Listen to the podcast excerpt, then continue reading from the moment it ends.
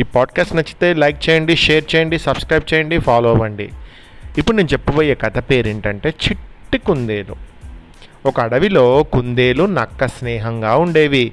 కుందేలు అంటే ర్యాబిట్ నక్క అంటే ఫాక్స్ కుందేలు పుట్టగానే దాని తల్లిని ఒక వేటగాడు ఎత్తుకుపోయాడు. నక్క పుట్టగానే దాని తల్లి అనారోగ్యంతో చనిపోయింది. పాపం అవి రెండు అనాథలయ్యాయి. అందుకే అవి తమ కష్ట సుఖాలను చెప్పుకుంటూ కలిసిమెలిసి ఉండే తోటి జంతువులన్నిటితోటి ఫ్రెండ్లీగా ఉండేవి. కానీ నక్క మాత్రం కనిపించిన ప్రతి జంతువుతోనూ ఏదో ఒక విధంగా గొడవలు పడుతూ ఉండేది. ఒకసారి కుందేలుకు జ్వరం వచ్చి ఆహారాన్ని తెచ్చుకోవడానికి కూడా వెళ్ళలేని పరిస్థితి ఉంది. అది తెలిసి పక్షులు ఉడతలు కోతులు జింకలు అన్- అలాంటి అన్ని యానిమల్స్ కూడా కుందేలుని పరామర్శించడానికి వచ్చాయి. పరామర్శించడం అంటే ఏంట్రయాన్ష్ వాళ్ళని వచ్చి ఎలా ఉన్నావు ఏంటి? అని అడగడం అన్నట్టు. అంతేకాదు దానికి ఆహారాన్ని కూడా తెచ్చిపెట్టాయి.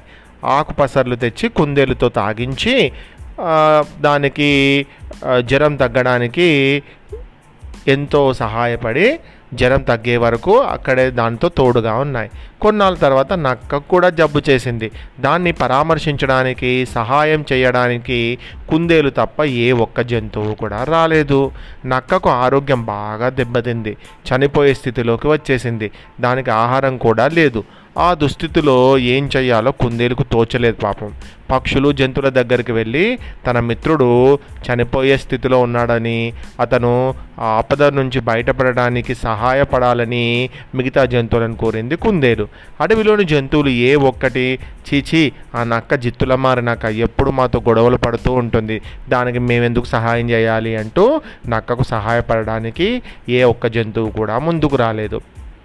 నీకు ఆపద వస్తే చెప్పు మేము నీకు సహాయపడతాం కానీ ఆ జిత్తుల మారి ఆ దగుల్బాజీ నక్క ఎప్పుడు మాతో గొడవలు పడుతూ ఉంటుంది. దానికి సహాయం చేయడానికి అయితే మేము రాలేం పో అని సూటిగా చెప్పేశాయి. దిక్కుతోచలేని స్థితిలో కుందేలు అడవిలోని పెద్ద పెద్ద జంతువుల దగ్గర కూడా వెళ్ళి మిత్రులారా నా మిత్రుడు నక్కకు జబ్బు నయమే వారి మార్గం చూపించండి అంటూ ప్రాధాయపడుతూ కన్నీరు పెట్టుకుంది. నిత్యం ఏదో ఒక గొడవ సృష్టిస్తూ అడవిలో అశాంతికి కారణమవుతున్న ఆ నక్కకు సహాయం చేయడానికి మేము రాలేమని పెద్ద పెద్ద జంతువులు కూడా చెప్పాయి. ఒక్క ఎలుగుబంటి మాత్రం కుందేలు మాట కాదనలేక దాని వెంట వచ్చి నక్కకు వైద్యం చేసింది. అలాగే నక్కకు కావాల్సిన ఆహారాన్ని కూడా తెచ్చిపెట్టడానికి ముందుకు వచ్చింది. కొన్నాళ్ళకు నక్క ఆరోగ్యం కుదుట పడింది. ఎలుగుబంటి నక్కను కూర్చోబెట్టి మిత్రమా ఈరోజు నువ్వు బ్రతికి ఉన్నావంటే దానికి కారణం నీ మిత్రుడు కుందేలు. కేవలం దాని మంచితనం తోటి జీవులతో సఖ్యత స్నేహ సంబంధాలు చూసి దాని అభిమానిగా దాని మిత్రుడు అన్న గుర్తింపుతో నిన్ను ఆపద సమయంలో నేను ఆదుకున్నాను.